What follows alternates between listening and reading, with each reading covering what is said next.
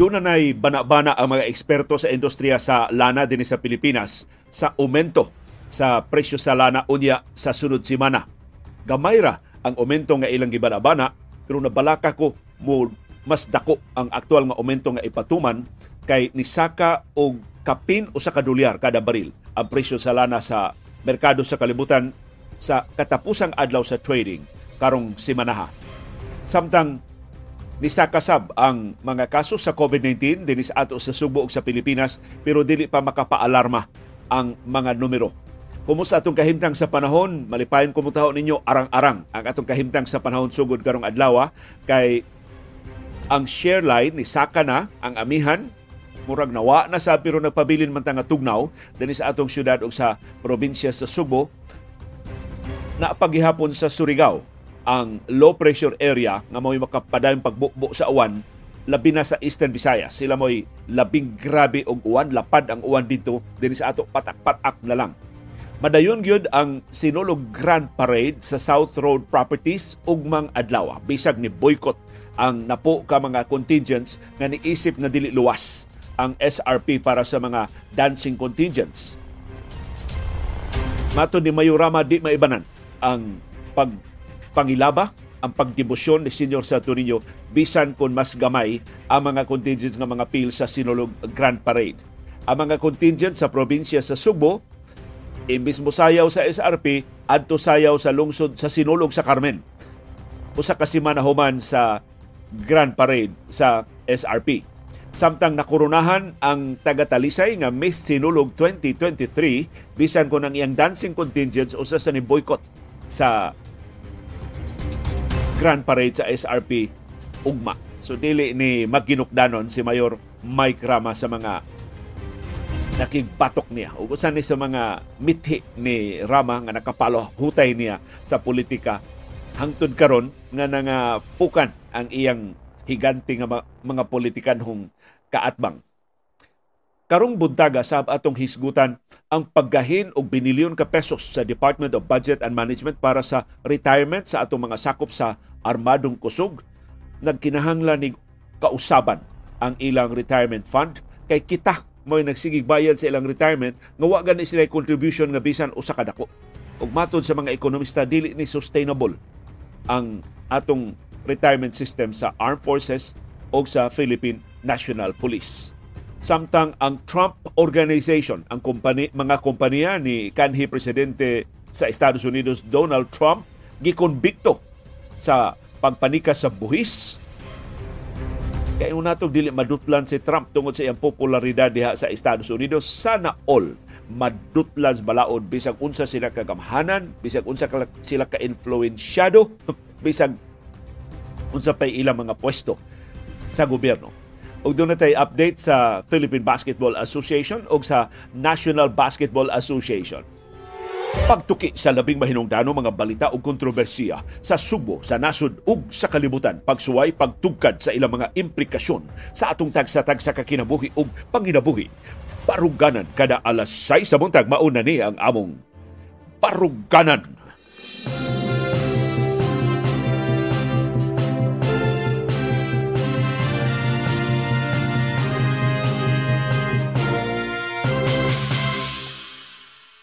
Malipayong piyesta senior Subo, Kabisayan og Mindanao og ubang bahin sa kalibutan nga nakachamba sa pagtan-aw sa atong Sibya karong buntaga, bispiras karon sa piyesta senior dinhi sa syudad og sa probinsya sa Subo.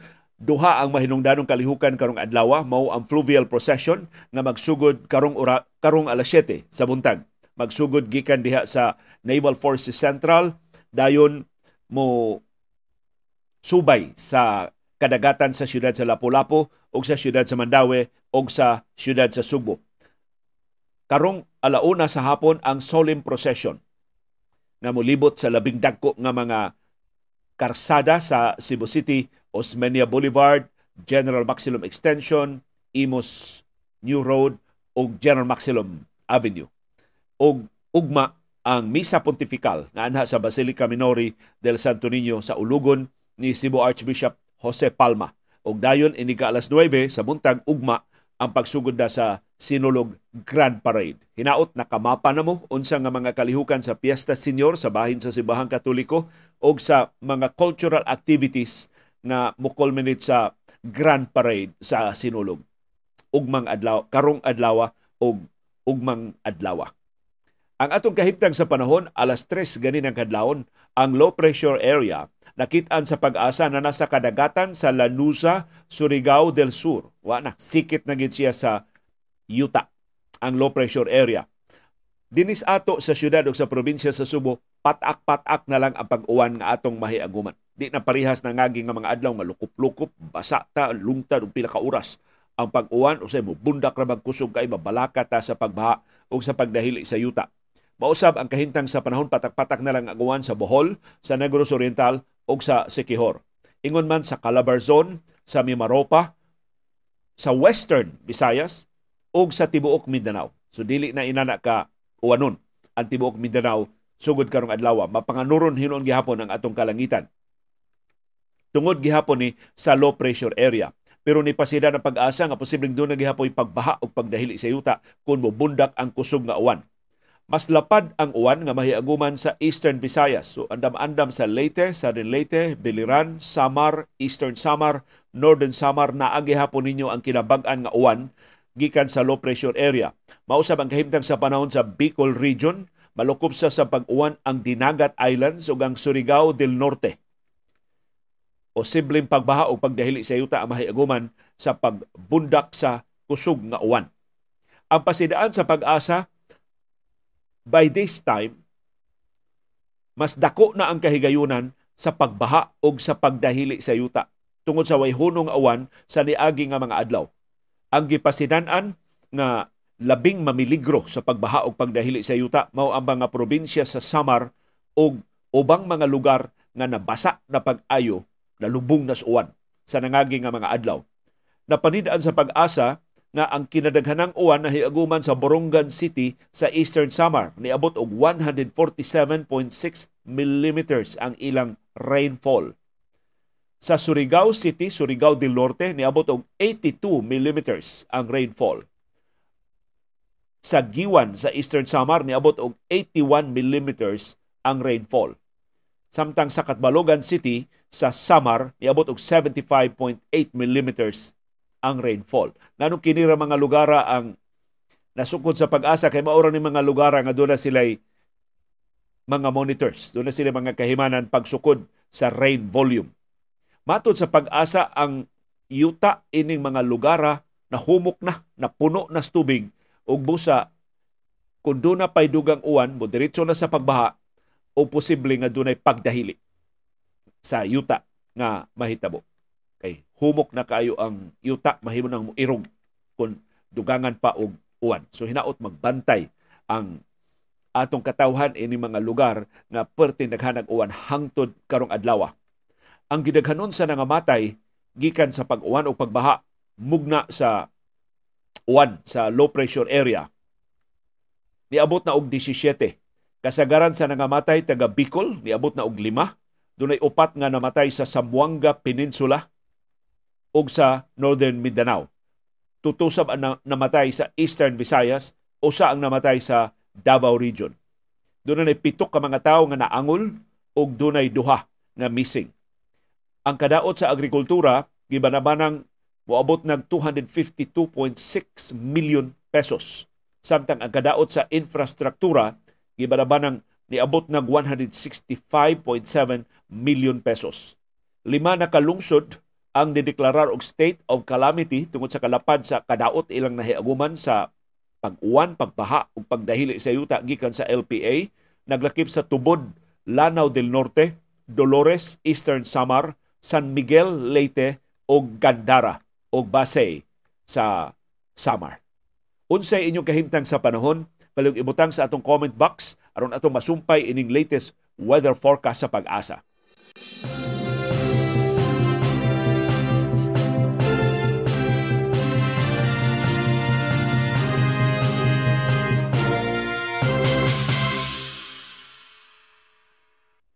Matod ni Archie Cab nga naa sa Bulhoon, way uwan dito sa Boloon, sa habagatang Subo. Wasan miuwan diri sa Bukirang Barangay sa Kasili sa Konsolasyon.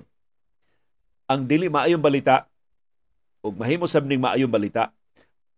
Unahon nato ang bad news, mosaka ang presyo sa lana sugod sa sunod semana. Ang good news, muus-us ang presyo sa kerosene. Ang laing good news, although medyo bad news gihapon, gamay ra ang saka sa presyo sa mga produkto sa lana.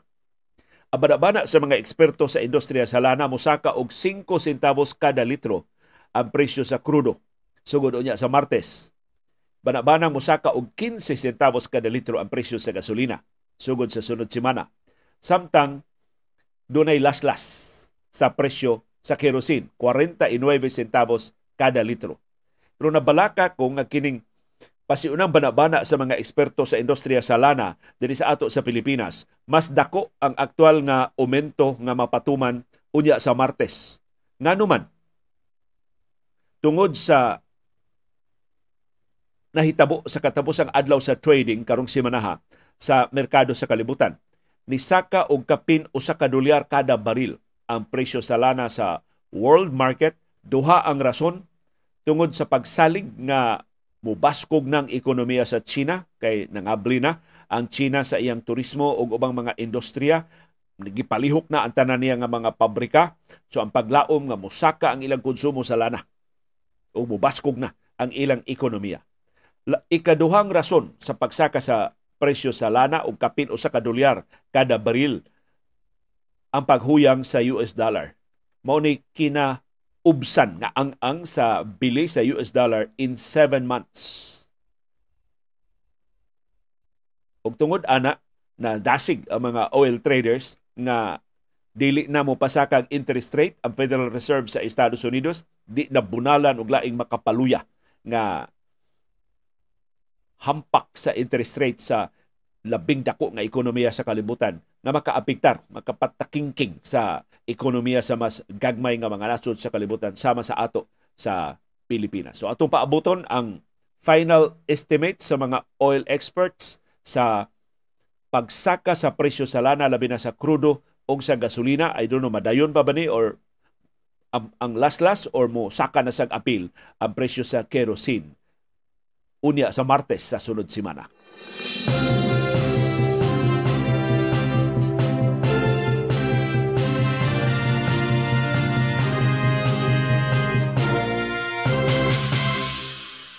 Ang di maayong balita karong buntaga sa bispira sa Piesta Senior, ni saka ang atong mga kaso sa COVID-19, niabot og 696 ang bag-o mga kaso sa tibuok Pilipinas kagahapong adlaw. Dunay 27 kapatay.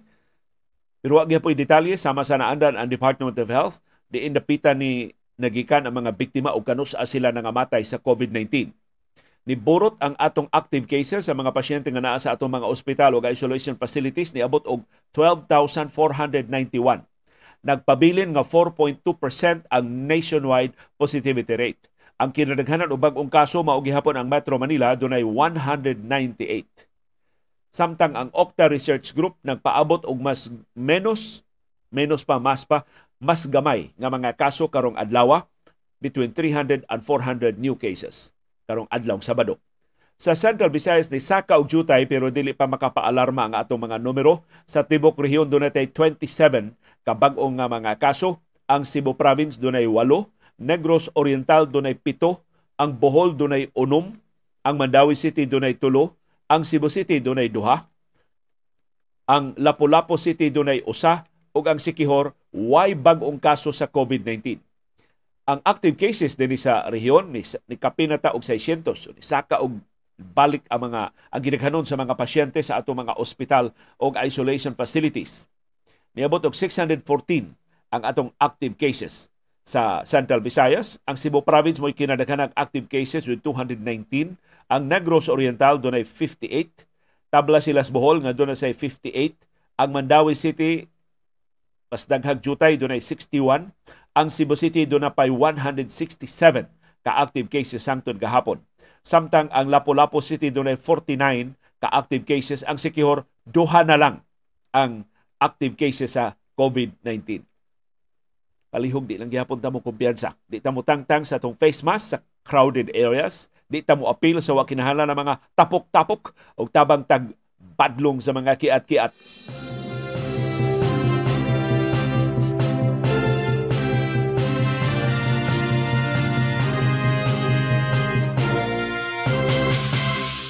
Og tuyhad nga ni barug si Cebu City Mayor Mike Rama sa iyang desisyon.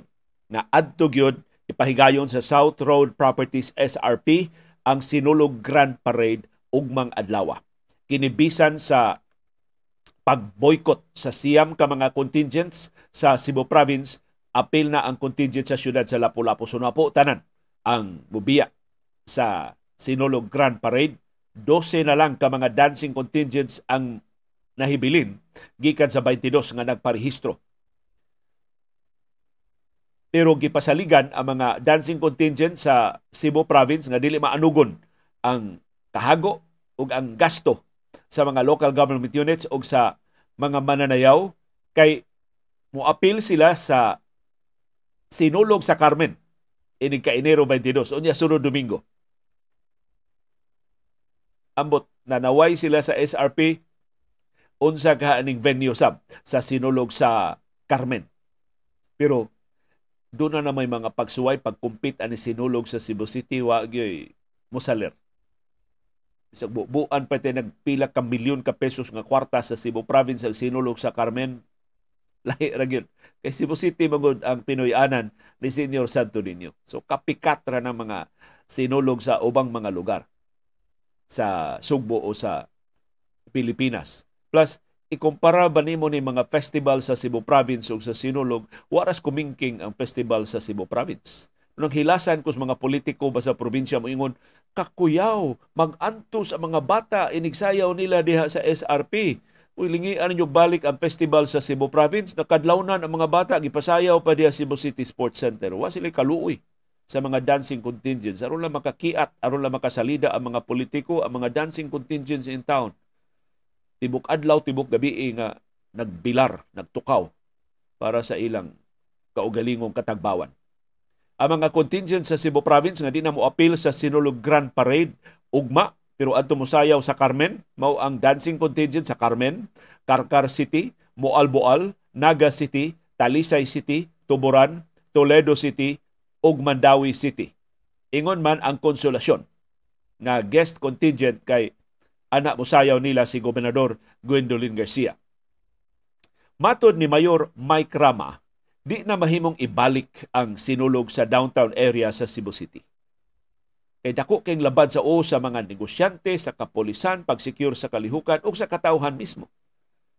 Ang mga dunay emerhensiya nga mga lakaw mababagan ang tanang kadalanan diha sa downtown area sa Cebu City.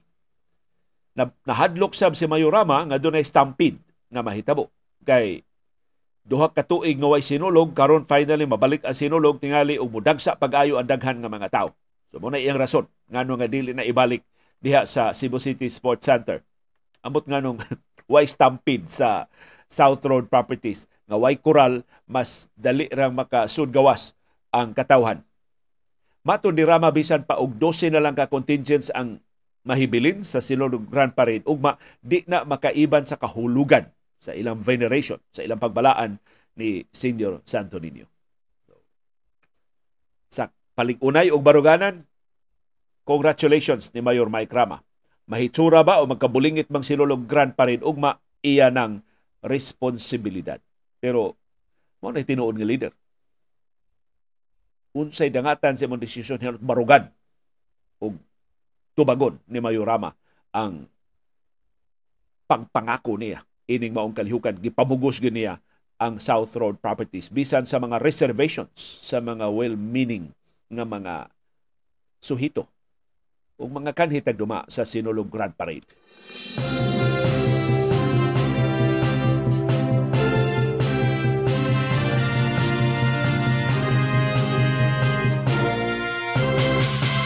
Ambot unsay epekto sa gidaghanos mga tawo nga moapil sa Sinulog ining venue sa SRP o kining panagsungi sa Cebu Province o sa Cebu City? Akong tanaw maibanan gyud ang Halins ticket sa Sinulog. Kay wa may online selling. So dili sayon moadto jud ka sa Sinulog Foundation sa Cebu City Sports Center. Ito amang opisina dito Sinulog Foundation. At tudyog ka, linawas ka nga mopalit og ticket. Although ang ticket karon giuniforme, tag 500 pesos ang tanang tickets kay first come first serve. Wa na may color coding sa mga lingkuranan diya sa grandstand. Amot mahuman baka ang grandstand, posible mahuman na karong adlaw kay wa na may uwan. Katapatak naman lang ang uwan. Pero arisan masukod ang di man ni it's not about Mayor Mike Rama noong sa iyan desisyon. Ang sentro gyud ining Sinulog si Senior Santo Niño. Sama ba ang gidaghanon sa mga mananaw sa Sinulog na for practical purposes perting layo ara sa SRP gikan sa Basilica Minore del Santo Niño? Bagang duot mananaw sa Sinulog gikan nang nanambong og mga santos nga misa sa Basilica Minore del Santo Niño. Sa nangaging katuigan, malakaw raman gikan sa Basilica padung Abiliana, bisag sirado ang mga daan, malakaw ra sa mga deboto. Unya sadya kaayo kay daghan kayong mapalit, daghan mga dayan-dayan, hapitan ng mga tindahan ni apil og Sinulog. Na ay mga tukar, na ay mga salida, ug uban pa nga mga kalingawan na ilang malabyan. Karon, gikag Basilica mubaktas ka padung sa South Road Properties. O kun dun makasakay ka o mga sakyanan pamasahero mag-aginod padung sa FB Steel, kutubra diha ang sakyanan gikan sa North. Ang mga sakyanan gikan South kutubra sa El Curso na ay terminal diha nga tukuron. Madaong baktas.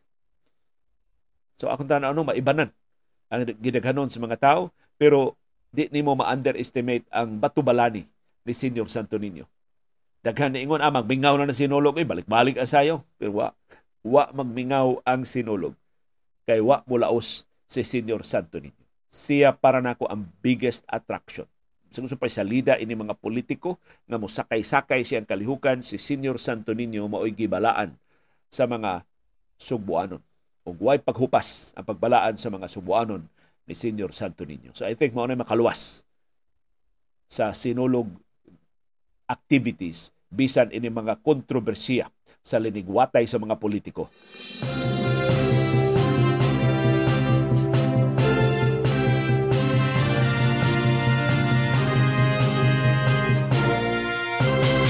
Og timaan nga way epekto sa relihiyosong aspeto sa kapistahan ang salida sa mga politiko, kalibuan ka mga deboto ang nitambong sa mga religious activities gahapong adlawan, namely ang Walk with Mary gahapon sa kadlawon og ang traslasyon pag kabuntag na padung sa siyudad sa Mandaue o ganina tong nga gabi padung sa siyudad sa Lapu-Lapu. Gibana-bana sa kapulisan dulan 400,000 ka mga deboto ni Senior Santo Niño ang nikuyog sa Walk with Mary. Kay perting ninduta sa kahimtang sa panahon gahapon sa kadlawon. Gikas Puente ang prosesyon ni adto sa Basilica Minore del Santo Niño. Gisundan sa Traslasyon Mass sa Pilgrim Center sa Basilica. Bana-bana sa Kaparian sa Basilica, 35,000 ka mga deboto ang nitampong sa Traslasyon Mass sa Sud, sa Pilgrim Center ug sa Gawas sa Basilica Minore del Santo Niño. Samtang dibundak ang uwan pagsugod gyud sa traslasyon, pagbalhin sa imahe ni Senior Santo Niño ug sa imahe sa Birhen sa Guadalupe padung na sa siyudad sa Mandaue. Diin gisugat sila ni Saint Joseph sa imahe ni Saint Joseph sa Utlanan sa duha ka siyudad. Pero ang mga deboto ni Senior Santo Niño sa Cebu City ni pagikan niya sa kadalanan, ang mga deboto diri sa siyudad sa Mandaue ni hangop sa imahe ni Senior Santo Niño o sa imahe sa Birhen sa Guadalupe o niapil na sa traslasyon ang imahe ni Senior San Jose. Ang traslasyon nagsugod sa Basilica Minore del Santo Niño o nisangko sa National Shrine sa St. Joseph sa siyudad sa Mandaue. Ang mga deboto nga nagatang sa kadalanan gibana-bana sa kapulisan moabot og 20,000. Mga deboto, mga bata o mga dagko ni warawara sa ilang mga kamot, ni isa sa ilang mga gagmayng imahe ni Senior Santo Niño, ni sayaw sa Sinulog beat. Ang uban, wa jud kapugis kapulisan, ni dagkot gyud og mga firecrackers. Ang uban, wa mabadlong sa mga environmentalists, ni palupad gyud sa ilang mga balloons sa paglabay sa imahe ni Senior. Ako nakasuway man ko ani, iniglabay sa imahe ni Senior Santo Niño, di ka makasabot sa pagdibal sa imong gibati. Nga murabag ang tanan nimong sa gusto nimong itugan, ang tanan nimong mga pangaliya, pangilaba, imong gipangayong kahimsog para sa imong mga paryente, para sa imong mga minahal sa kinabuhi, kasulbaran sa ilang mga suliran, paggaan sa ilang mga gipasaan nga mga kalbaryo, mura mubuto, muulbo sa imong kasing-kasing, sa imong pagtanaw sa imahe ni Señor Santo Niño. Ang uban ito mga deboto naghilak. O pagtungang gabi ikagabi, nigika na sab ang imahe ni Señor Santo Niño ang imahe sa Birhen de Guadalupe na namilit sila sa imahe ni Señor San Jose o nagtraslasyon na sad padung sa siyudad sa Lapu-Lapu. Gisugat sa kadakuan sa siyudad sa Lapu-Lapu sa tunga-tunga gyud sa First Mandaue Mactan Bridge o gimisahan kaganinang kadlawon diha sa simbahan sa Birhen sa Regla unya karon gipasakay na nagprosesyon na sad padung sa Navforcen o gipasakay na ning orasa sa barko sa Philippine Coast Guard nga magsilbing mao'y galyon pag reenact sa prosesyon sa dagat nga muda finally sa imahe ni Señor Santo Niño sa Pantalan sa siyudad sa Subo. Ang translasyon gitakdang magsugod alas 7 karong buntag, gitakdang matapos alas 9 karong buntag. Sundan sa naog mubo nga prosesyon gikan sa Pier 1 padung sa Basilica Minore del Santo Niño. Og adto dito ipahiga ang reenactment sa 11th misa, sa 11th bunyag og sa 11th kasal sa pag sugod sa Kristyanismo sa Subo og sa Pilipinas, ang 11 sa Southeast Asia.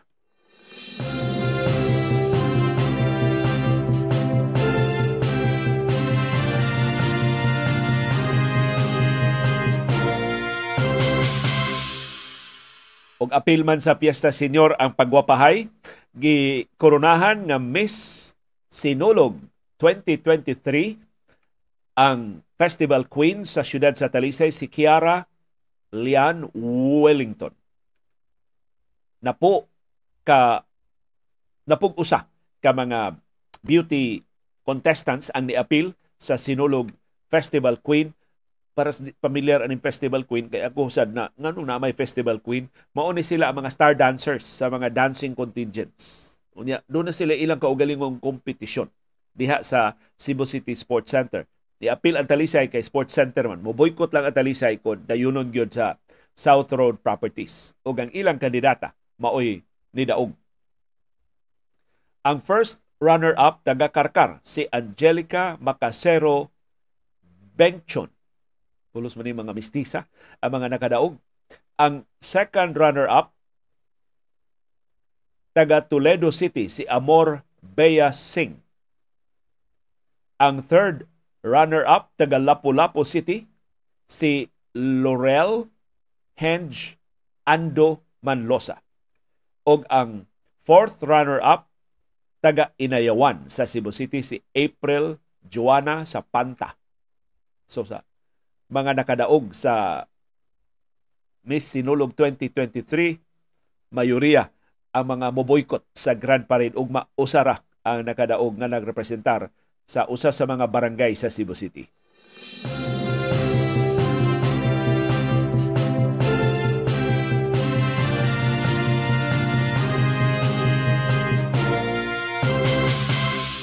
Ang Department of Budget and Management DBM ni pagawas og 14 bilyones pesos sa buhi sa katawhang Pilipinon pagbayad sa pensyon sa mga sakop retiradong nga mga sakop sa armadong kusog sa Pilipinas.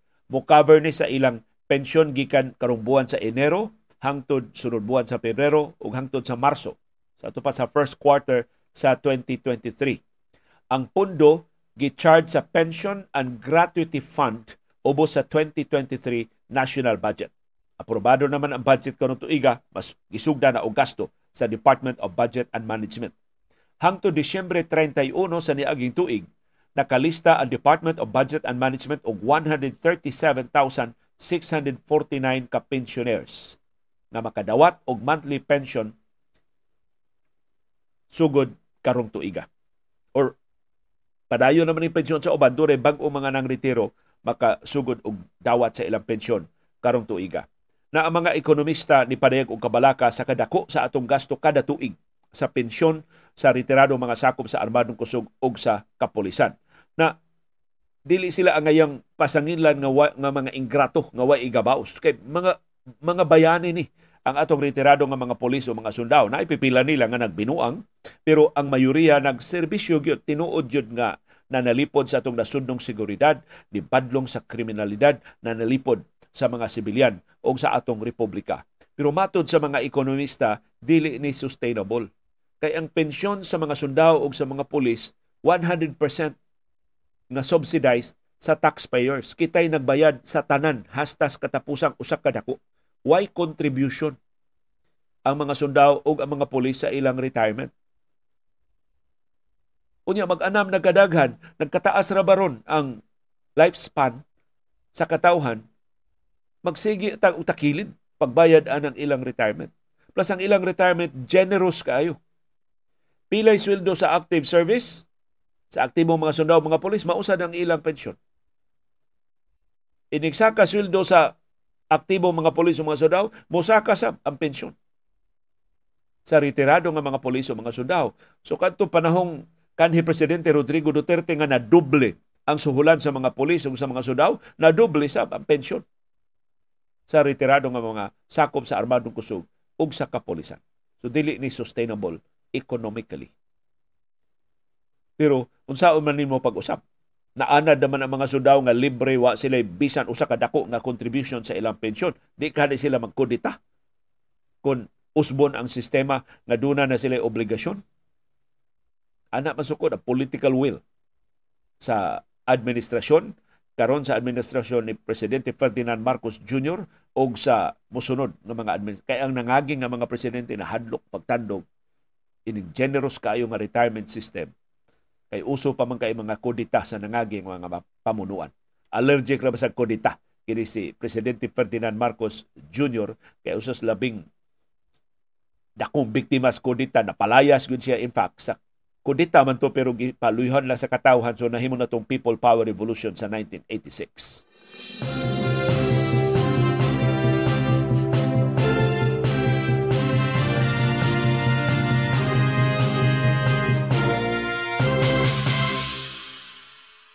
O karon sa atong Sana All segment. Kayo nato og untouchable siya tungod sa iyang popularidad ug sa dako kay niyang influensya dito sa Estados Unidos, pero si kanhi US President Donald Trump nadutla na gyud sa balaod. Dili siya personally pero ang iyang mga kompanya. Huwes sa New York ni pahamtang sa kinadak ang multa sa mga kompanya ni Donald Trump, $1.6 million tungod sa tax fraud sa ilang pagpanikas sa buhis. Ang Trump Corporation o ang Trump Payroll Corporation, mga kompanya ubos sa Trump Organization, nakaplagan nga guilty sa pagpanikas sa buhis sud sa daghang katuigan. Pinaagi sa pagpalsifikar, pagmaniobra sa ilang mga business records, ang Trump Organization nga karong giduma na sa mga anak ni Trump ng mga lalaki nang sila si Donald Jr. o si Eric Trump. Nibayad og mga benepisyo ngadto sa ilang mga opisyal nga wa ibutang sa mga dokumento aron makalikay sila og income tax og uban nga mga buluhisan gikan sa 2005 hangtod sa 2021. Ang finance officer sa Trump Organization nga si Allen Weisselberg maoy nakapalig-on sa kaso kay ni-testify siya batok ni Trump. Gipriso gihapon siya og 5 kabuan sa prisuhan bugti sa og gipamulta og $2 million, pero menos na ang iyang sentensya og ang iyang multa tungod siya pag-cooperate sa mga prosecutors. Ni plead guilty siya sa kasong skimming sa pagpangilad sa kompanya pinagi sa pagdawat og undeclared benefits. Unsa man ang iyang mga benepisyo, libre iyang apartment, libre iyang mga luxury vehicles, libre ang matrikula sa iyang mga bata o sa iyang mga apo. Ang 75 anyos na finance officer sa Trump Organization ni kompisal sa 15 counts sa tax fraud o ni-testify batok sa Trump Organization isip kabahin sa plea bargain. Si Trump naputos na ginis sa mga kaso siya ray presidente sa tibok kasaysayan sa Estados Unidos nga na-impeach og kaduha atong 2017 hangtod sa 2021. Gipasangilan siya ni abuso sa gahom og ni obstruct og justice sa unang impeachment case, o gipasangilan siya incitement of insurrection sa ikaduha. Human sa riot ni atong Enero 6, 2021 sa US Congress. Pinaagi siya mga dumadapig. Si Trump under investigation sabkaron tungod sa pasangil nga illegal nga nangawat og nihupot og mga highly classified documents sa iyang Mar-a-Lago home diha sa Florida. O gipasangilan siya nga nibabagsab sa investigasyon ining iyang pagkawat sa mga confidential documents. Samtang sa state sa Georgia, nagatubang siya og kaso sa pagpanghilabot niya sa eleksyon. Sa November 2020 elections, di napildi siya ni US President Joe Biden. Og sa New York, si State Attorney General Letitia James nipasaka og kasong sibil batok ni Trump og sa tuto sa iyang mga anak. Ipasangilan sila og pagpangilan pinagi sa pagpaborot sa bilis sa ilang kwarta aron nga makakuhag mas dako nga loan, nya ilan na sang pahiyoson ang valuation sa ilang properties aron mugamay ang ilang buhis. Gipangayuan ang mga Trump og $250 million sa penalties ingon man did-a na si Trump og ang iya mga anak sa pagserbisyo pagduma sa bisan unsa nga mga kompanya sa New York. Sana all madutlan sa balaod bisan unsa kagamhanan og unsa ka influensyado.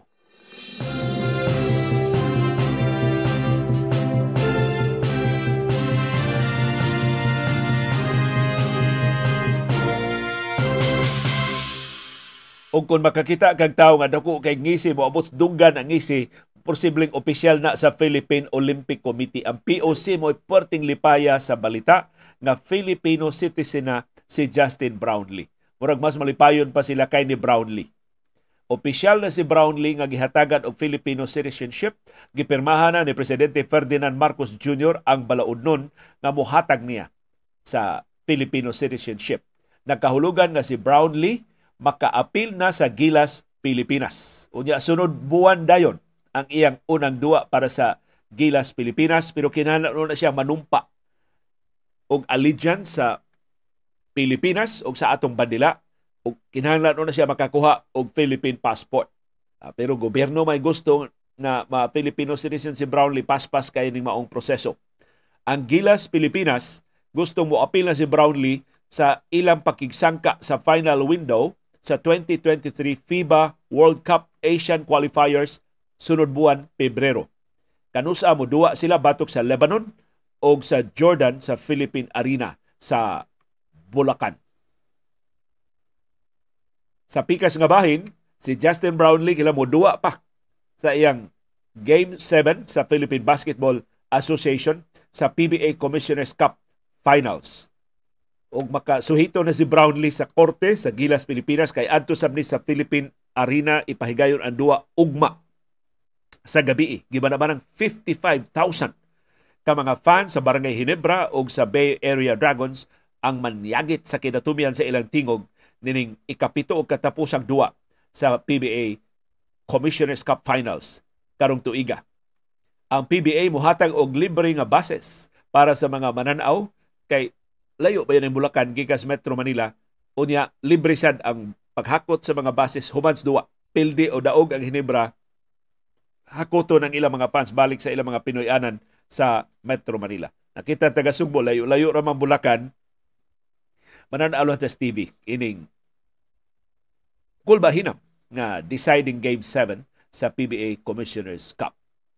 Gihatagan og pabor ang Ginebra tungod sa home court advantage, pero ang Bay Area Dragons mas dangko, mas tag-as o napamatud-an sa kinatibukan sa Commissioner's Cup na mas maayo na mga mas batanon na mga magdudua kaysa mga veterano sa Ginebra San Miguel. Pero matud pagiyang giyaw Arecia's Barangay Ginebra kay kun paanaray ang kasinatian. Kaning Bay Area Dragons sa labing unang hasta ilang head coach, maupan ni ilang nasuwayan nga Game 7. So naagyud gihapon ang kakulba. Ug di ra ba sila taga dinhi. Ug isog ra ba kay mga fans ni Nebra ang intimidation factor mo usa sa mga modua ini sa Game 7. Let us see the scattered human sa Game 7 ugma sa gabi.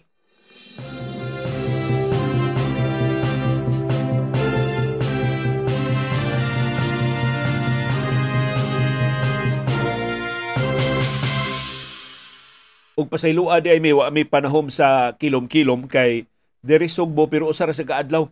Nihit na kay ning panahon si Atty. Aina magpale nga makauli din sugbo kat parte naghana na din niya kabilingan. Bisag kinsa na lay mo bira-bira niya tungod lagi aning iyang expertise sa energy. So gahapon bisita siya sa Cebu Electric Cooperative si Beco diri sa siyudad sa Danau ug mao tong human sa ilang conference nanihapon mikadiot kay didaga na sad si Atty. Aina padong sa airport pauli sa Manila. Mauna nga wa ko kahatag ninyo sa resulta sa mga duwa sa National Basketball Association. Ang Oklahoma City Thunder daog batok sa Philadelphia 76ers 133-114. Si Shai Gilgeous-Alexander nakapasud sa tanang 16 niya ka free throws ug nakascore og 37 points. Si Joel Embiid wa sa pabintaha nakapasud sab sa napu niya ka mga free throws, 10 of 10. Nakahimo og 30 points. Si James Harden ni tampo og 24 points sa napilding nga Sixers. Samtang Miami Heat ni daog batok sa Milwaukee Bucks 108-102. Si Gabe Vincent maoy nangusa kadaugan sa Heat with 28 points. Si Giannis Antetokounmpo wa makadua tungod siyang injury. Si Drew Holiday maoy nangusa na napilding nga Bucks with 24 points. Ang Boston Celtics ni matuod nga sila'y mas maayo nga team kaysa Brooklyn Nets. Nidaog sila 109-98. Si Jason Tatum dunay 20 points. Wa kadua si Jaylen Brown. Posibleng maabtag usa ka semana ang iyang pagpalta o duha ka semana tungod siyang injury. Si Marcus Smart manitabang ni Tatum with 16 points. Ug ang reserba nila nga si Malcolm Brogdon dunay 16 points. Si Derek White ni puno og 15 points. Mao ni labing unang duwa sa Brooklyn Nets nga wa si Kevin Durant tungod sa iyang latest nga injury. Posibleng duha ka semana in town nga mawa si Kevin Durant tungod sa injury sa iyang tuo nga tuhod. Si Kyrie Irving mao'y nangu sa Brooklyn uban ang iyang 24 points. Ang reserve nga si TJ Warren ni puno og 20 points. Si Joe Harris nga mao'y nipuli pag-start sa duwa para ni Kevin Durant ni tampo og 18 points. Ang Toronto Raptors ni daog batok sa Charlotte Hornets 124-114. Si Pascal Siakam dunay 35 points. Si Gary Trent Jr. dunay 19 points. Si OG Anunoby dunay 15 points. Si Fred VanVleet medyo mingaw dunay 11 points. Si LaMelo Ball mo'y nangusa na piling nga Hornets uban ang iyang 32 points. Si Terry Rozier ni puno og 21 points. Samtang Dallas Mavericks nang kilalag duha ka overtime aron pagpilde ni LeBron James og sa Los Angeles Lakers 119-115. Labihang ngilngikan ni Luka Doncic. Siya maoy ang iyang ikanapo nga triple-double sa nagparen nga season. Maoy nakapadaog sa Mavericks 35 points, 14 rebounds og 13 assists. Si Doncic maoy nitabla sa duwa sa regulation. Pinaagi sa iyang step-back 3-point shot with 6 seconds remaining og siya sad maoy nitabla sa duwa para sa second overtime. Pinagi sa laing step back 3-pointer with 47.8 seconds remaining. Nani ni ka clutch player si Luka Doncic. Si LeBron James dunay 24 points og 16 rebounds para sa Lakers, samtang si Russell Westbrook mo'y top scorer sa napilding nga Lakers with 28 points. Wa gihapon kaduwa si Anthony Davis.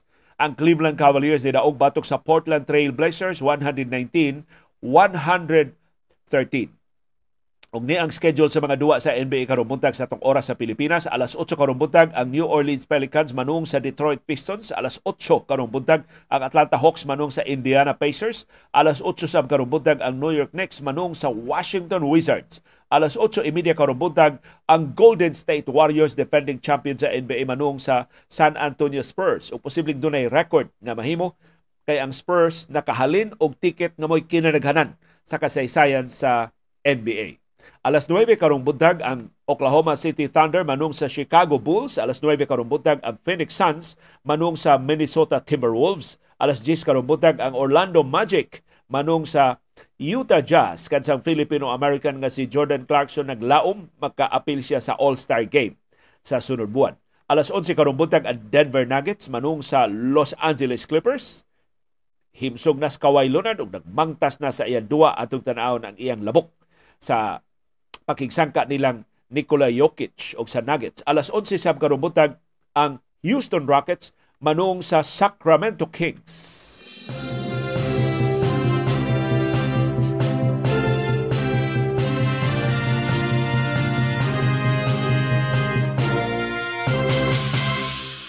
Atong final item karong buntaga mahitungod gihapon sa NBA, kini LeBron James ilang usa duha ka record ni Kareem Abdul-Jabbar ang iyang posibleng maapas inig All-Star game unya sa sunod buwan. Kun madayon nga makaduha siya sa All-Star game, wa siya injury, iyang matablahan si Kareem Abdul-Jabbar. Di lang sa scoring list hasta sa padaghanay sa mga All-Star games nga ilang naapilan. Si Kareem Abdul-Jabbar maoray magduduwa sa NBA nga 19 ka mga All-Star Games ang maapilan. Pagkakaroon si LeBron James tabla ni anhing Kobe Bryant, doon na sila 18 ka mga All-Star Games.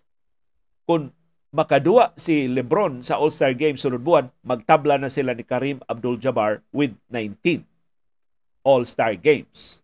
O murag siguro na makaduwa si LeBron James sa All-Star Games kaya siya maoy nag-una sa fan balloting. Siya mo'y labing popular na magduduwa sa NBA karon sa botasyon sa mga fans. Og 423 points na lang ang kuwang ni LeBron James. So between now and February, inigpahigayon sa All-Star Game, posibleng maapsa na ni LeBron James ang puntos, kinatibukang puntos ni Kareem Abdul-Jabbar. Si LeBron James doon ay 4,825,229 votes sa latest nga tali gipagawa sa NBA o posibleng siya may mamahimong captain, team captain sa ikaunom nga sunod-sunod nga tuig sa Western Conference nga teams. Si Kevin Durant mausay nag-una sa Eastern Conference pero dili siya makaduwa sa All-Star Game kung dili pa maayo kining iyang tuo nga tuhod. Doon na siya 4,509,238 votes. Ang top 3 ng mga front court players maoy makaapil sa All-Star Game, maoy mga starter sa All-Star Game. Naglakip sa sentro sa Denver Nuggets nga si Nikola Jokic, kinsa ikaduha ni LeBron sa West, ikatulo si Anthony Davis. Si Durant maoy nag-una sa Eastern Conference, gisundan siya ni Giannis Antetokounmpo sa Milwaukee Bucks. Si Jason Tatum, mao na ikatuto. Iya na absent si Joel Embiid. Si Stephen Curry sa Golden State Warriors, mao'y labing popular sa tanang mga gwardya. Si Luka Doncic, mao'y nagsunod niya at number 2. Samtang sa mga gwardya sa Eastern Conference, si Kyrie Irving, mao'y nakakuha sa labing daghan nga boto. Nagsunod niya si Donovan Mitchell sa Cleveland Cavaliers. Kining balota sa mga fan sa NBA, 50% ni sa balloting sa mga starters. Ang mga sakop sa media, pabutaron sa 25% ang gibug-aton sa ilang mga boto, samtang ang nahibilin nga 25% mga magdudua sa National Basketball Association ang hatagan o mga balota o bubutar sab sila sa kinsay magkasugod sa All-Star Game. Si LeBron James sa ilang tanang engkwentro ni Kevin Durant mao'y nidaog sa All-Star Games gawa sa 2021 o 2022 nga wa kaduwa si Durant tungod sa iyang injury. Ang fan voting magpadayon hangtod sa Enero 21. Ang mga team captains o mga starters ipahibaw sa NBA sa Enero 26. Ang mga reserves na pilion sa mga NBA coaches ilhon inika Pebrero 2. Dayon ang mga All-Star team captains mo draft sa ilang mga team. So makapili silang LeBron og ang team captain sa Eastern Conference kinsa ilang mga magdudua sa ikaduhang semana na sa Pebrero karong tuiga. Liwas na ni tanan sa Piesta Senior Pit Senior kanatong tanan. Ug nakasalamat sa iyong padayon nga pagpakabana. Ug nakasalamat sa iyong padayon pakigbisog, pagtugkad sa mga implikasyon sa labing mahinungdanon nga mga paghitabo sa atong palibot. Aron kitang tanan, makaangkon sa kahigayonan pag-umol sa labing gawasnon, labing makiangayon ug labing lig-on nga baruganan. Mao kadto ang among baruganan. Unsay imong baruganan? Nakasalamat sa imong pakiguban.